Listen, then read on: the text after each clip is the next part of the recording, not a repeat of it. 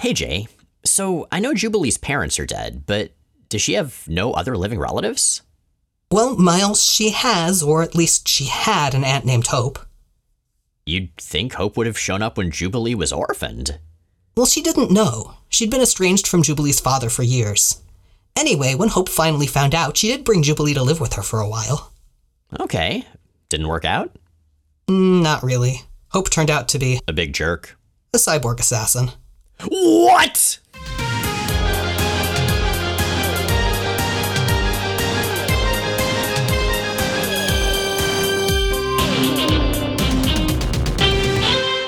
I'm Jay Edidin, And I'm Miles Stokes. and we are here to explain the X Men. Because it's about time someone did. Welcome to episode 341 of Jay and Miles Explain the X Men, where we walk you through the ins, the outs, and the retcons of comics' greatest superhero soap opera. And welcome back to Chris Bachalo drawing Generation X. Yes! Right? I mean, not right away. We have three issues we're covering, and he only does one of them. But still, he's back for like a while after this. We'll get there. We totally will. But in the meantime, uh, we haven't talked about Generation X in a little bit, so let's talk about Generation Gist. That's not what they're called at all. The gist of Generation X. So, Generation X is the successor to the New Mutants. They're young mutants learning to control their powers at the Xavier School. However, the Xavier School is now located in Boston, and instead of being run by Professor X or Magneto, its co headmasters are former X Men Banshee and former supervillain White Queen of the Hellfire Club, Emma Frost. Gotta say, their teacher to student ratio, pretty good. The seven kids, well, nine, eh, somewhere around there, include Jubilation Lee, it's Jubilee, she's a former X Men with firework powers. They are technically, I think, plasma blasts, but their nature and power somewhat varies over the years.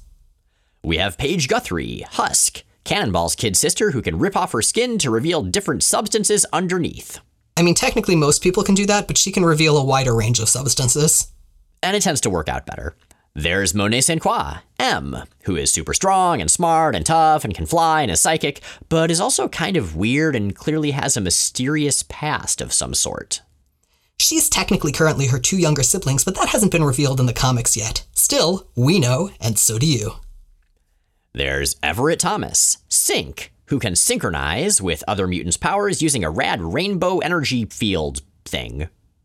It's Jonathan Starsmore, Chamber, who's slightly telepathic and can shoot psionic energy from where his chest and neck and lower jaw used to be. Used to be because of said explosions of psionic energy. Puberty sucks for a lot of people, real bad for him. There's also Angelo Espinosa, Skin, who has a bunch of extra prehensile skin. Penance, who's not really in this arc, has extremely, extremely sharp skin. The surface of her body can cut pretty much anything. Also not appearing in this arc are adorable pink and green Moppets, Artie and Leech. They're hanging out in a treehouse. They're doing great. Recently, though, M's monstrous brother Emplate did a bunch of extremely villainous things to the team, the worst of which involved turning Sync into one of his semi possessed minions, which are themselves, somewhat confusingly, also called Emplates. It occurs to me actually that uh, OG Emplate is kind of the Emplate template, which is appropriate considering that Google Docs repeatedly tried to change Emplate to template when I typed it. Google Docs, you don't know nothing about no Emplates. What I know about Emplates is that they're kind of like vampires, but with creepy mouths in the palms of their hands instead of fangs in their normal mouths, and a thirst for mutant bone marrow instead of blood. Now, officially, what they eat are, quote, mutant genes, unquote, or genetic marrow. What this actually means will never ever be explored. It's fine, is the important part. Anyway, since the original template Emplate has a thing against families, him being somewhat estranged from his own, he sent his new henchman Sync to St. Louis to go track down Sync's family. And that brings us to Generation X, number 15, Death in the Family. Plotted by Scott Lobdell, scripted by Todd DeZago, penciled by Tom Grummett, inked by Al Milgrom, colored by Christie Scheele, and lettered by Richard Starkings and Comicraft. Hey, it's Todd DeZago. He actually did a bunch of scripting work for X Factor a while ago. He scripted for J.M. DeMatteis and John Francis Moore's plots.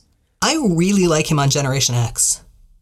Yeah, yeah, no, his dialogue fits the tone of the book really well, I think. And I think that's especially important with Chris Bachalo still in his absence at this point, because before, so much of the book's personality came from Bachalo's art. And so once you don't have that, that dialogue becomes critical to keep Generation X feeling like Generation X. What I'm less thrilled with from DeZago is the opening narration, which is somewhat creepily ableist in its description of a blind baby. And this specifically is Sync's foster sister, whom he has gone home to visit and is, is, is saying hello to when his parents hear him over the baby monitor come into the room and he dives out a window to avoid them he's all creepy looking, like he's got this evil expression on his face, and his rainbow sync aura is, I don't know, more menacing, I guess. But what I really want to talk about here is that on top of his red and yellow Generation X uniform, he's wearing what appears to be a blue hooded wizard robe. Where did he get that? Does Emplate just give that to all of his new Emplate minions as like a welcome to the company present? It's part of the power set. Oh, okay. So you spontaneously grow a creepy mouth in the palm of each hand, and you spontaneously grow a wizard robe. Yeah. That makes as much sense as anything else. He's also got Emplate's terrible font, unfortunately. Yeah, yeah, which uh, I don't think we ever really figured out what we thought that sounded like, did we? I think it sounds like Hot Topic in the 90s. Just the very sound of the feel of that store. Yeah, that seems about right. Let's also talk a little about Everett's family, about the Thomas family. They're rad. I really like them. They're really cool. Yeah, they just seem to be really good parents, like to Everett, and they've got a couple of foster kids, um, at least some of whom are disabled, and they just seem genuinely pleasant without being so paragon of virtue esque that they're not believable. Like they get really upset with Banshee for not keeping their son safe, which is totally reasonable. Yeah, their reaction to possessed Everett showing up out of nowhere in their baby foster daughter's bedroom is so eminently appropriate. And it's one of very few times that you really see a family reacting appropriately to the situation that their kid is thrust in as a result of being associated with the Xavier School. Absolutely, yeah. Like, I feel like most parents in superhero comics and X Men in these situations would either be, Everett, it's so good to see you. I'm going to ignore the fact that you're clearly a vampire of some sort. Or, you filthy mutant scum, how dare you show your face here? But they're like, Oh, Everett, it's good to. Whoa there, buddy. Something is up. What's going on? God damn it, Banshee. No, they didn't start with it's good to. They started with, you know, what why are you here? Totally, yeah. Are are you okay? What is going on? Because he's supposed to be in boarding school. Mm-hmm. And you know, as much as a nice surprise visit home is fun and all, it's unusual. Well, it's unusual and it indicates that something is terribly wrong, which it clearly is. Uh, see figure one, the mouths in the palm of each of his hands. I mean, that's just a rich kid thing. Nah, rich people aren't like us, it's true. I don't know, maybe that just goes with the whole boarding school deal. Never been to boarding school, couldn't say. Anyway, his parents call the cops, but they fudge the details. They, they say they interrupted an unknown intruder in the baby's room. And the cops are awful. They are super racist. Like, not even anti mutant, just run of the mill white supremacist fuck marmots. Um, they, they imply after after Everett's parents say that he's away, they imply that he's probably in prison. They're threatening to take away the foster kids. Fortunately, Emma and Sean show up and telepathically have the police all fuck off.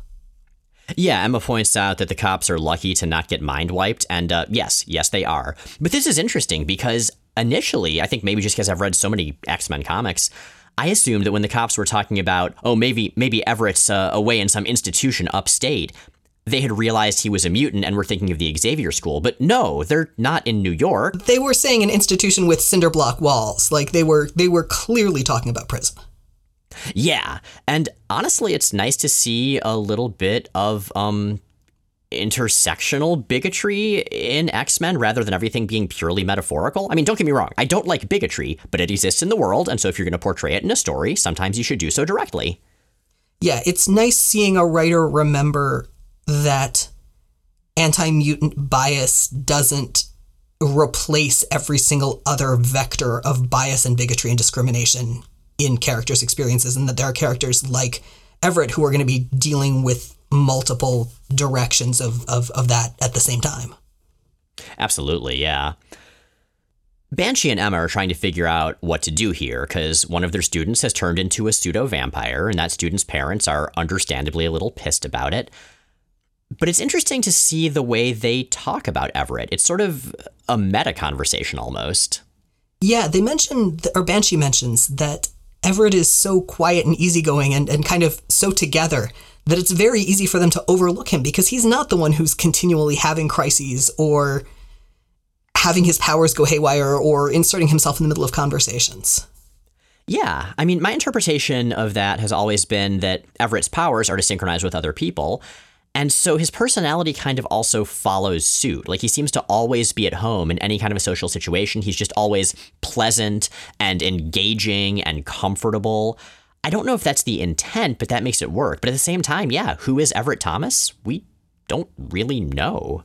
I really like that read. I think it's also relevant that he is a teenage black boy from St. Louis who has probably been pretty heavily socialized defensively to not stick out and not seem threatening. Yeah, no, I think that's absolutely valid as well, especially in the like textual face of the bigotry his family's dealing with right here. Yeah. Like I, I think I think in that regard, whether or not it's intentional, it's it's the responsible read is is is is to understand that race probably plays a role in that. Absolutely. So meanwhile, Jubilee, Monet, and Husk are going after Everett. Emma and Banshee decided that Skin and Chamber should stay at home so that they'd be bringing a physically inconspicuous group. Paige takes issue with this, as do I. And I also wonder whether they have access to image inducers because that's been such a standard thing with the X-Men that the idea of students having to stay at home because they can't pass as human seems I mean in addition to seeming seeming kind of shitty for other reasons doesn't really mesh with the practical reality we've seen. I think this is one of those things where you have to just accept that superhero comics are not going to be consistent. You're going to have amazing technology when it's convenient for the story, and the second it's not, that technology just goes the hell away. So, exploring in early Claremont X Men how Nightcrawler felt about being able to look like a normal, if exceptionally well mustachioed dude, that's a character bit. That works keeping these kids at home and making them feel left out, that's also a character bit that works even if it doesn't make any goddamn sense. I kind of think about it the same way I think about jetpacks. We know that jetpacks exist in the Marvel Universe. In fact, they're very common. So why would anybody walk anywhere if there are jetpacks all over the place? I think the answer is because that's how the stories work. Oh, there are actually a ton of practical reasons there. Uh, just in terms of not wanting to, I don't know, rocket into a giant monster's mouth as it attacks New York? logistics availability, fuel availability and prices, regulation.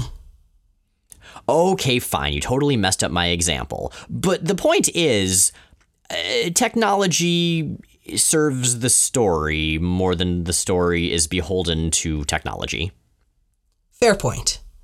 Now, Everett, for his part, heads to his old school, the one place where he, he felt sort of safe before. He's found there by a friendly janitor named Giovanni, and Giovanni has a name. And he's a really sweet guy. And I was really expecting him to die horribly, and he doesn't, which is my favorite thing about this arc. He not only survives, but he survives basically intact. He does have a very good mustache. That's probably got some protection to it. Oh, he does. It, it is a, it is definitely a superior mustache. Yeah, the impression we get here is that, like you said, Everett felt very at home at school, and he was extremely active at school. He excelled, he participated in all sorts of extracurriculars and service projects. And so, yeah, it makes sense that he would be tight with the staff there, especially yeah. the ones with amazing mustaches. Now, Everett is really struggling to shake off Emplate's influence. There's a lot of his own personality coming through. Really, in fact, he's he's I would say mostly himself at this point. He's going to places that are familiar to him. He's speaking as himself. Occasionally, he's he's sort of overcome by Emplate. The narration describes him as fighting against madness that marks withdrawal from possession, which I guess implies that he is not fully possessed if he's suffering withdrawal from it. But this is interesting to me. Like, we just covered the XSE miniseries, and in that, once Shard Bishop, an extremely strong willed character, is turned into an emplate, That's it. She's basically gone. She only has a moment of resistance. And Everett is mostly resisting. It almost seems like the emplate infection is more of a, a temptation than something actually controlling him. Yeah, um, I think it's fair to assume that that infection is going to it, itself evolve over time, or that emplate's capacity to spread it going to evolve over time. I mean, we don't know at this point if it can be spread, for for instance, independent of of template emplate.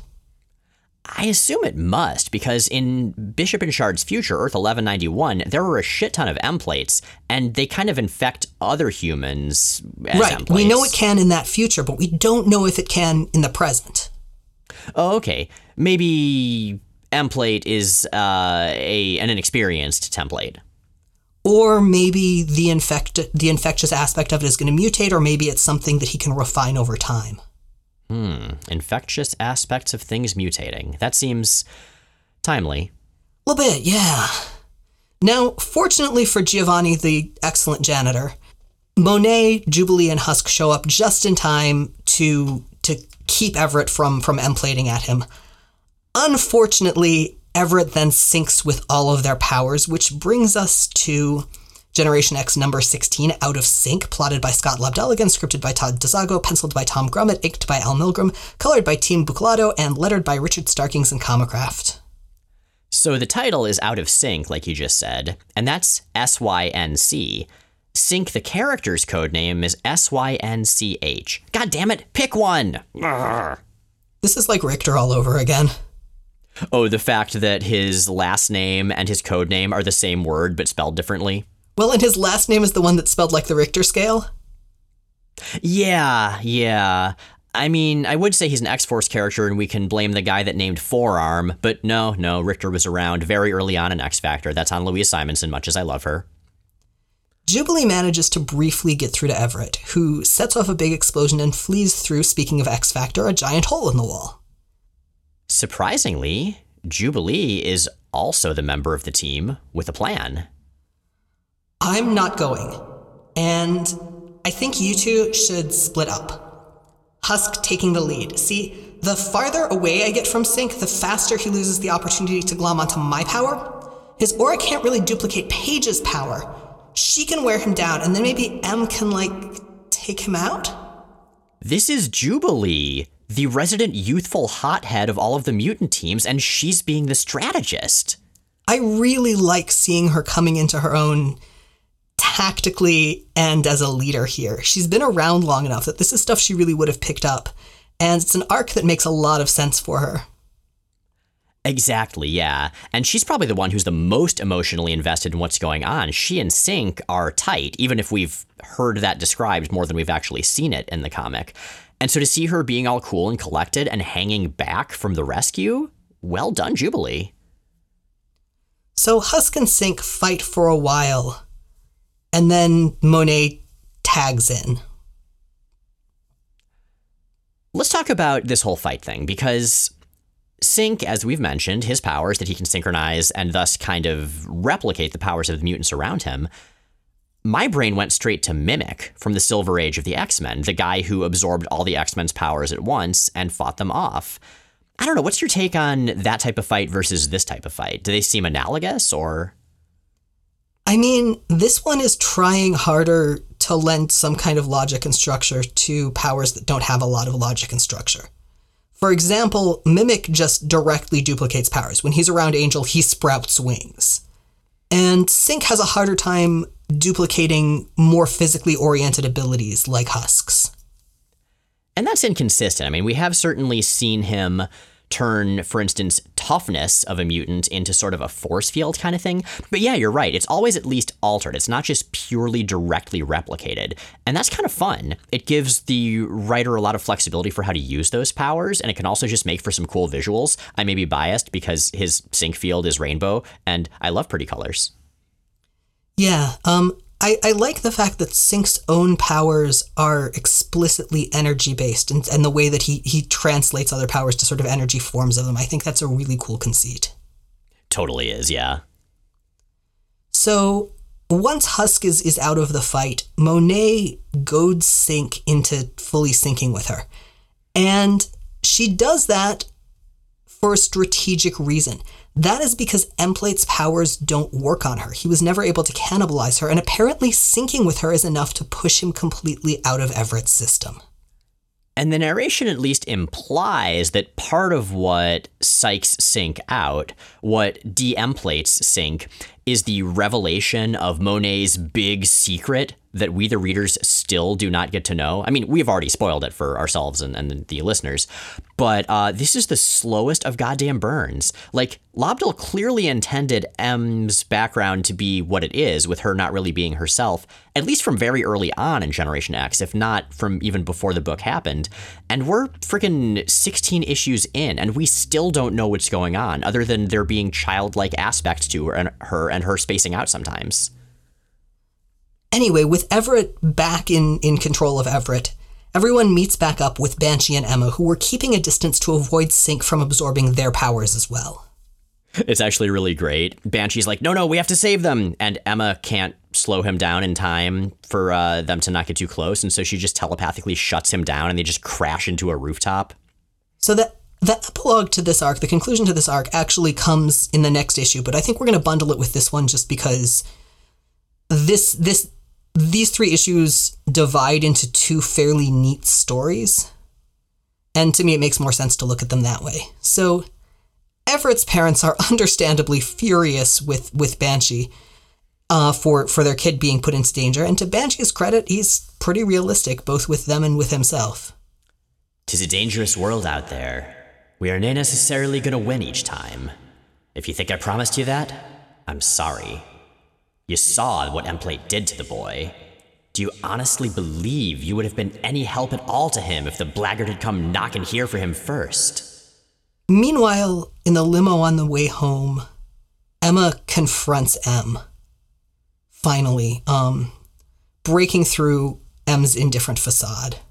There's this great image of Emma grabbing M's sort of distracted hand, knocking the dum dum like the lollipop out of it. It's uh Emma's been so good at just seeming like she never gives a shit. And uh, Emma's got a good question about that. You've been playing us for fools since day one. Tell me, Monet, was that out of chutzpah or fear? And this confrontation makes sense because remember, Emma lost her students. She lost the Hellions. And She's not necessarily the warmest and fuzziest of people, but she is desperate to not lose any more students, which will not go great, admittedly, over time, but you know, for now. So it makes sense. Like all of that politeness about not telepathically reaching into somebody's brain without asking permission, she doesn't care about that. If there's all this creepy, mysterious stuff going on with M, she needs to know. She is incredibly utilitarian about her powers. And she and M scuffle both psychically and physically, and ultimately M says that she'll do her best to tell Emma what she can. And we unfortunately don't get to find out what that is in that arc. I almost wish this book had just kept doing that for its entire run. Like the readers just never ever found out what was up with M, even as all the characters learned one by one. That would have been hilarious. So before we move on, let's talk a little bit more about Synch. We talked about how Synch is probably the least, at least specifically defined member of Generation X. Here's his big arc, but he's a vampire the whole time. It seems, I don't know, it seems almost a missed opportunity. Like we get to know his family better than we get to know him. At the same time, we get to see the really fundamental parts of his personality, the things that can't help but push through, even in the face of really strong influence. So, how much he loves, how much he's grounded at, how much he poured a lot of his self and his ambition into his school, for instance, how much he cares about his family. The, the fact that despite Emplate's influence, he can't bring himself to hurt any of his family, and ultimately does his best not to hurt his friends either. No, that's a good point. I mean, Everett, I think if at this point in the story, if we can distill his personality down to one major trait, it's that he gives a shit about his family, biological and chosen, and that really gives him a great deal of power, a great deal of strength. Mm-hmm. So, in the present day, X Men just relaunched a couple of weeks ago as we record this, and one of the seven members of the team is, I think, surprising a lot of people, myself included, Synch. He is a core member of the X team after getting a really interesting focal issue with Wolverine, uh, Laura, the best Wolverine, recently. And I'm excited about this because he's been around for so long and there's been so little focus. And now he's on the freaking flagship team. So, Gerry Duggan, please let us know what makes Sync tick. And also, please spell his codename consistently. So, here's a question Do you think Hope was a factor in making that work? Because I feel like having her running around with the X Men for as long as she did normalized the idea of a power duplicator as part of a, a power lineup. Oh, Hope Summers, yeah, like from Kieron Gillen's run of Uncanny X Men.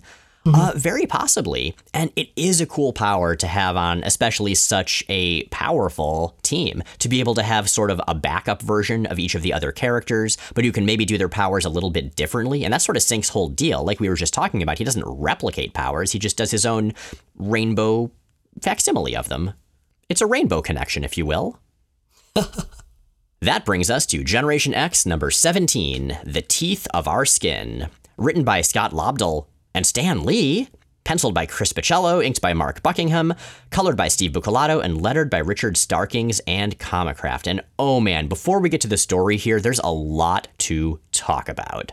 First and foremost, I know it's not the first thing that came up in the credits, but I am so, so happy not only to have Bachalo back, but to have Bachalo back on a skin centric issue. Yeah, Skin is certainly the strangest looking of the core cast. I guess Mondo's kind of strange. It occurs to me, Mondo's not in this story. He's not mentioned. We even forgot him in the cast list at the beginning. We're monsters. Oh, God. Sorry, Mondo. Also, I'm sorry you're not in any of these issues. In our vague and accidental defense, he's not actually Mondo at this point. He's a plant based clone of Mondo created by Black Tom Cassidy to infiltrate the school. Well, that was a sentence you just said. Sure was. Anyway, as we were saying before we realized our Mondo omission, Skin is still probably the most outlandish looking of the characters. He has distorted, exaggerated features because he's got too much skin. He's a little monstrous looking. He looks sort of goblin like. And different artists have drawn him differently, but Chris Bachalo, like, sort of like how Warlock's design is owned by Bill Sienkiewicz, I would say Skin's design is owned by Chris Bachalo. Absolutely. So he's focal to this issue. The format of this issue is weird and fun, but weird. It reminds me a little of Generation X number four, I believe. That was the Christmas issue where every page had sort of a wrapping paper Christmassy background, and there were all these little cartoon elves kind of commenting on what was going on. Similarly, here, we have a red and white striped carnival tent background behind all the panels, and we have another character breaking the fourth wall, and that's uh that's Stan Lee. It's Stan Lee as a carnival barker, which I do think is kind of the ultimate form of Stan Lee. Yeah, Stan Lee basically was a carnival barker, maybe mixed with a used car salesman. But uh, yeah, he's the one in his Carnival Barker outfit, in his almost caricature design done by Chris Bachalo, who takes us from scene to scene, from the A plot to the B plot, and back again. And we saw that Stan Lee was credited as a co writer, the dialogue still seems very Lobdell for the most part, but everything that the Stan Lee character says sounds like something Stan Lee would say. I wonder if he just wrote his own dialogue for this issue. You know, that adjective filled, alliteration filled uh, set of excess. That that seems like the most logical contribution, yeah. Did it remind you of the minus one issues that Marvel did the following year? Maybe a little bit, yeah. Yeah, so listeners, if you're not familiar, in 1997, uh, Marvel had a minus one issue for, I'm not sure if it was for all of their books, but at least for quite a few of them. And in each one, some version of Stan Lee was the narrator. I don't think that really worked for a lot of them. Like, he was very silly, even in more serious stories. But here it kind of does. Here we've got that same off kilter feel that we've gotten used to with Chris where even when stuff is really dark, it's just also strange.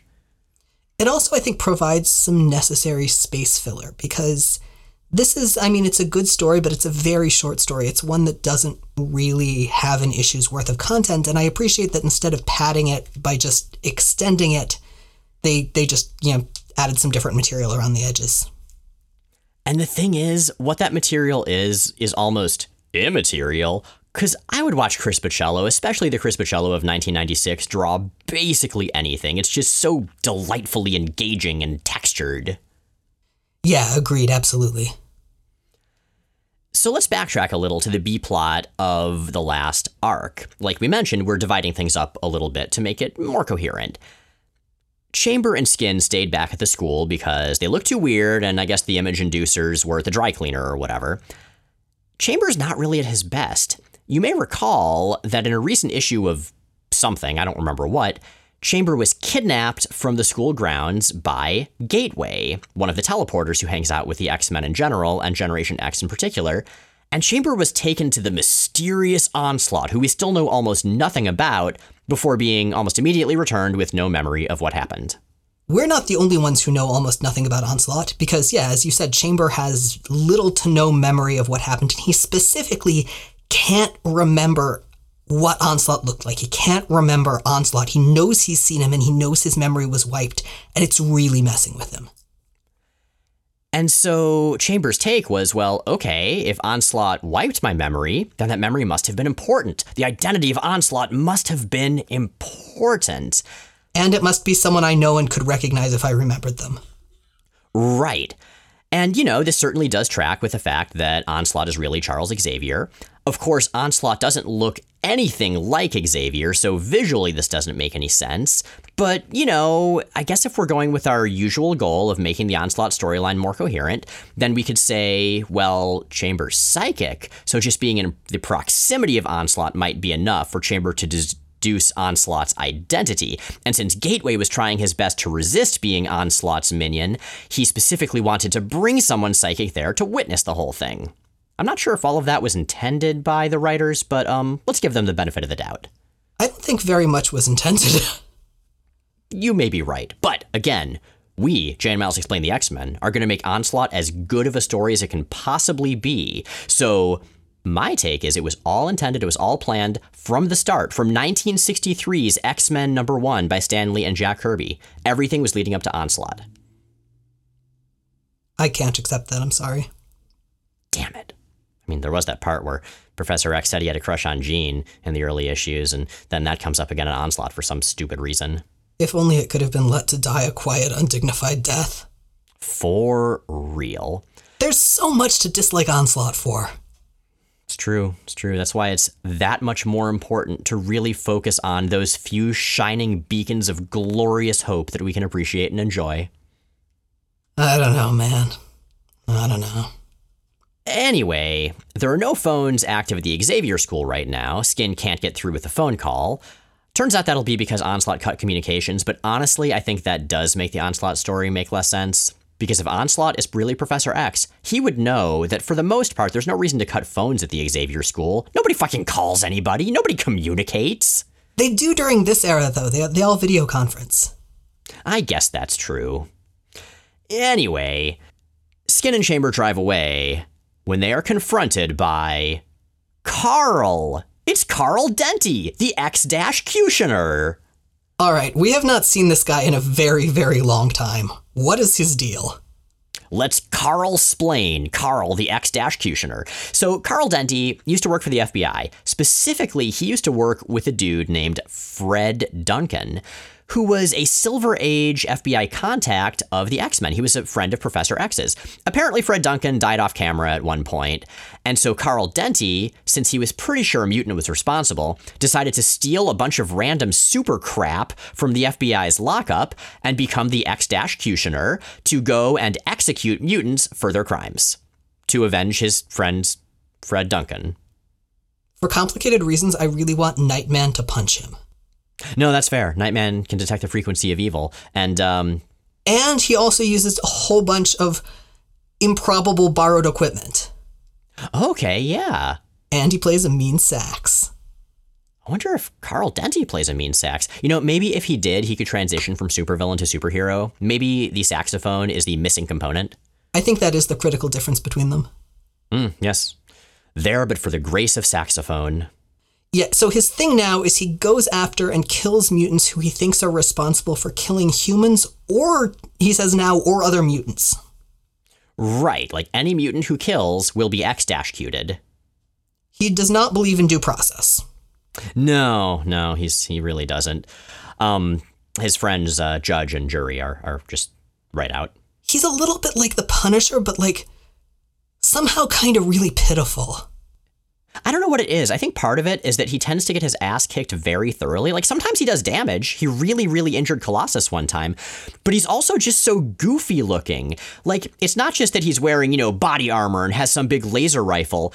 His outfit is ridiculous. It's clearly just a mishmash, a hodgepodge of random supervillain and alien stuff that doesn't go together at all. Like he sort of looks like a knight, a medieval knight but with just a bunch of random stuff attached and a bunch of uncoordinated colors. Oh, you know what he reminds me of, Jay? He reminds me of a low level World of Warcraft character. Oh, yeah, yeah, I can see it. Nothing goes together. The color scheme is awful. But yes, that's Carl. We know he's supposed to be intimidating. He's not. That being said, he does scare Skin and Chamber enough that Skin blows up the car they're driving in to get some distance from him. Skin blows up the car? How does he manage that? Uh, he's he's got a lighter. I'm pretty sure cars are harder to blow up than that, but don't quote me because I'm not entirely certain. You ain't no carologist. That is entirely true. Anyway, the car blows up. Uh, they all get blown in different directions. And as Skin picks himself up looking for his friend that he just half blew up, we get a little bit of narration that really gets inside Angelo's head. This whole issue does. This is this is specifically about how simple his life used to be in the LA barrio. Except for the blood and sirens and stabbings and shootings and drive-bys and dealing, there was a certain order to it all a balance, a predictability. God was first, family was second, your colors were third. Simple, right? But that was before I knew I was a mutant. This situation for him is pretty simple, though. He's gonna make sure that Chamber gets to safety. Specifically, he's gonna dump Chamber in a lake because Chamber doesn't need to breathe and he'll be safest just underwater because the executioner won't see him, which is brilliant. I love this because Chamber's injured. I mean, he's just going to slow Skin down, obviously. And Skin doesn't do the, no, no, I'll carry you with me. He just says, oh, um, I'm just going to stash you at the bottom of a muddy swimming pool. See you later, bro. I'll take care of this thing. I'll be back. I mean, that is unquestionably the correct choice under the circumstances. It's also kind of hilarious because he just does it so abruptly. Like, Chamber doesn't even get a chance to respond. It's also the second arc in a row in which Chamber ends up buried in mud. That's true oh, this kid's going to develop such a weird fetish. Okay, all of that very much aside, let's praise Chris Bachalo some more. Because as much as we were just talking about how goofy Carl the Executioner tends to look, Bachalo makes him look, okay, also goofy, but freaking awesome. I don't know if I'd go so far as awesome, but he does look legitimately threatening. Yeah, he's enormously muscled. His weird, dumb mask looks like this alien skull face. His ribbon cape puts Mr. Sinister's to shame. He's just this giant, spiky, bladed, textured, intimidating, just chunk of murderer. Almost, but not quite enough to make us forget that his name is Carl. So we apologize to listeners named Shirley in our XSE episode. We will now apologize to listeners named Carl. No, I'm not apologizing for anything. Listeners named Carl, your name does not sync, as it were, well with ridiculous supervillainy. You do not have a supervillain name, and that is okay. Not everyone needs to be a supervillain. No, especially not this one. No, not this one. Well, this one is here because he's trying to execute Skin, to execute Angelo for murdering Angelo Espinosa and claiming his identity. Uh, Skin immediately denies that he's done this, but here's the thing because this is a comic book and half the fights in comic books are based on misunderstandings, Skin doesn't actually tell Carl what really did happen, even when Carl specifically says he would like an explanation.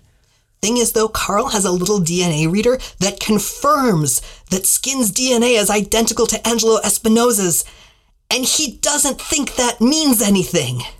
I mean, maybe he feels like maybe Skin has Angelo's blood on his hands still from, like, months or years ago. What, that, his DNA reader is reading the metaphor?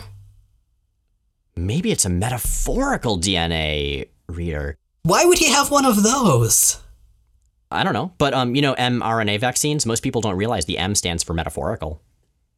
That is not true at all, and this is not a good time to be peddling metaphorical vaccine misinformation. Okay, that is a valid point. I will retract my uh, vaccine hoax.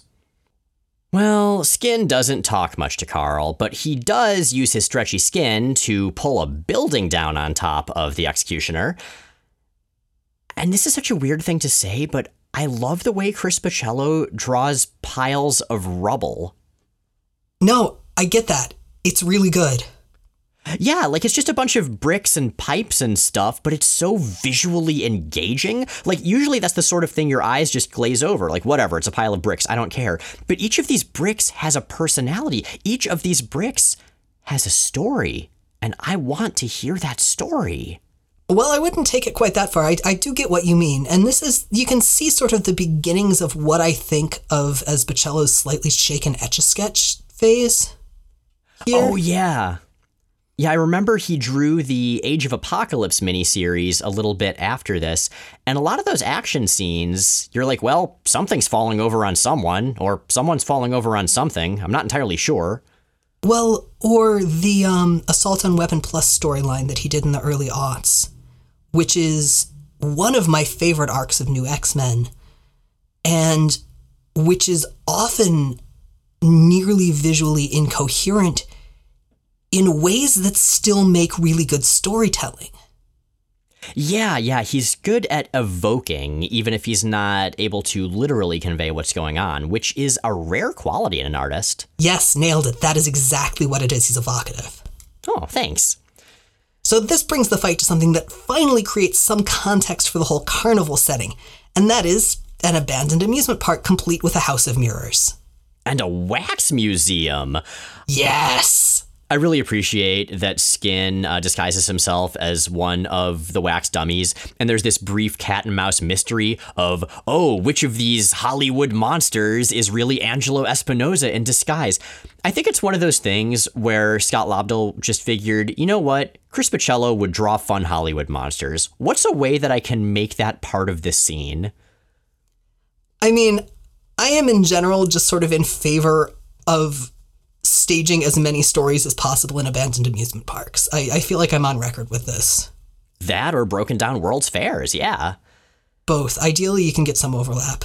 Mm. Well, this fight doesn't move to a World's Fair. It does move to a House of Mirrors, where the executioner sees a bunch of versions of Skin in all the different mirrors around him, surrounding him, and they sort of talk. Skin keeps building more and more doubt in the executioner. Is Carl sure he has this story right? And if he's wrong about this one, if Skin didn't kill Angelo, could he be wrong about the stories of the other mutants that he executed? No, that isn't true. I only did what I had to do. Somebody has to protect the innocent. I I didn't toss away 20 years of service to this country just to become a murderer. I stand for something. This is what we needed for the executioner. He's been such a one note, silly villain, and I think that silliness was in part because there was never anything compelling about him, and this actually is. You know what, though? Hmm? Still can't take him seriously. Well, okay, fair. But I like this. I like the idea of someone who's been so traumatized by the loss of a friend that he takes this quest for vengeance way too far, convincing himself over and over that it's justice and having that be fragile, having the good man inside the executioner's dumb armor start to come through and freak out about whether he might have done something wrong. I'm trying to think of what he would need to do for me to have more interest in him as a character. I think the first thing he needs is, is to add an E to his name. Instead of just the X dash cutioner? Yeah. Eh, there is that. So there was a second executioner way, way later who was just a person in some sort of normal looking combat armor. Not really very interesting. I think you kind of need to keep this look at least, even if you also add an E. Well, and then there's Executioner's Song and so on and so forth. But there's no reason for him to have an X code name. And I think making him a more pared down character, keeping the ridiculous costume, that's fine. I think I think it's it's a good touch or can be. But giving him more making him more pared down making him you know not have have a silly code name not have this this complicated kind of pseudo superhero thing going on would work a lot better well, that's fair that being said congrats to this issue for still making us care more than we did in the past. Uh, Skin does at this point handily take out Carl with Carl's own energy lance and retrieves Chamber from the swimming pool, and and they're fine and they all live happily ever. Onslaught. Oh, yeah, that's coming. But before that happens, you've got questions. Manic Pixie Dream Man asks on Tumblr Has there been an incontinuity explanation as to why Cyclops still needs his ruby quartz lenses? After dying and coming back, what, three times now, and especially with the current Krakoan resurrection protocols, one would think that the brain injury that caused him to lose control would have been healed. So there has not been an explanation. However, I'm actually okay with that, and I think that the most logical explanation is kind of the simplest one, which is that it's entirely possible that his his visor is a useful adaptive tool even when he's technically got control of his powers. I mean, a, a, loose analogy would be that if I don't have my glasses on, I can technically read books if I hold them very close to my face and squint, but you probably wouldn't argue that that means that I, I don't need glasses or that it doesn't make sense for me to wear my glasses when I read. This is interesting. I know it's been mentioned at least once during the current era that the cloned bodies that mutants are resurrected into do occasionally need to be modified. I forget if it was Laura or Logan who needed to have adamantium re added. So clearly there's some deliberation there. It almost seems like mutants are just being restored to the status quo versions of themselves, at least how they identify. And given that Scott's been wearing those lenses for so much of his life, I can see that being the case with him. I can see him feeling naked without them. But regardless, I like the idea of powers that aren't all or nothing, that can be inconvenient and debilitating to control. Yeah, yeah, that makes sense. I mean, I think you run the risk with the Krakoan paradigm of making everything perfect. And that's not the world. That's not interesting. Or you run the risk with the Krakoan paradigm of implying a definition of perfection that doesn't allow for disability. Mm, very, very good point. So, an anonymous listener asks on Tumblr A recent issue, Sword Number 5, contains a discussion of how culturally important mutant names are. The same issue also has several characters call Magneto Eric. How standardized is the use of mutant names among mutants? Totally varies. Uh, different characters seem to care more or less. It's interesting that the listener brought up Magneto because historically, Magneto has been one of the biggest proponents of choosing a mutant name. Although I think a lot of that was actually popularized in the X Men movies. I actually just saw X2 again a couple of nights ago, and uh, Magneto's the one that demands that Pyro name himself something, which of course turns out to be Pyro, which in retrospect, kind of a on the nose name, you know? I mean, no more so than, say, Iceman. Yeah, yeah, good point, good point. Krakoa does seem to have more of an interest in the topic uh, than we've seen portrayed before. And that makes sense. I mean, Krakoa is trying to create its own culture and its own culture that is specifically distinct from the human culture that most of its inhabitants were, were raised in. Of course, it's still in its infancy, so you're going to have a lot of exceptions. And I guess my take is that birth names, human names, if you will, those are probably more common with folks who have had a more positive history with spaces that are not mutant only, like with human spaces or human mutant mixed spaces. And also probably more common among mutants who can easily pass as human. I was trying to think if there are any Morlocks who have standard names other than their sort of mutant code names. The only one I could think of was actually Sally Blevins, Skids, arguably the most human looking of all the Morlocks. It's a really, really good point. So yeah, I'll be curious to see where that goes, whether that becomes more of a thing as Krakoa's culture continues to develop, or whether the new Inferno just blows the whole thing up and it's not relevant anymore. So, we are an entirely listener supported podcast, and some of those tiers of support come with acknowledgement on the show from a range of fictional characters and concepts. And today the mic goes to Carl the Executioner. Okay, Carl, get a hold of yourself. You know you're doing the right thing. I mean, you used to work for the FBI. You're thorough, you're careful, you don't jump to conclusions. So you know for sure, Carl, that Detective Chump is absolutely the one behind the recent series of grisly murders at the local evil disco. Think about it. Detectives are agents of the law, but a detective who is a chump wouldn't be very good at their job. Hence, crimes. The worst possible crimes. As soon as I can get this very efficient and in no way excessive alien energy lance charged, Detective Chump will pay. And as for that wave of arson that's been plaguing the city, it has to be Joe. Think about it, Carl. How many people named Joe have been guilty of a crime? Hundreds, thousands. It's just pure deductive logic that this Joe, therefore, is our little firebug. My computerized skull mask hood thing will find you, Joe, and you will die. Or at least someone with the same name. Close enough. And with that, Jay and Miles Explain the X Men is recorded in Forest Hills, New York, and Portland, Oregon, and produced by Matt Hunter, who also arranged our theme music. You can find more of Matt's work at moon-talk.bandcamp.com.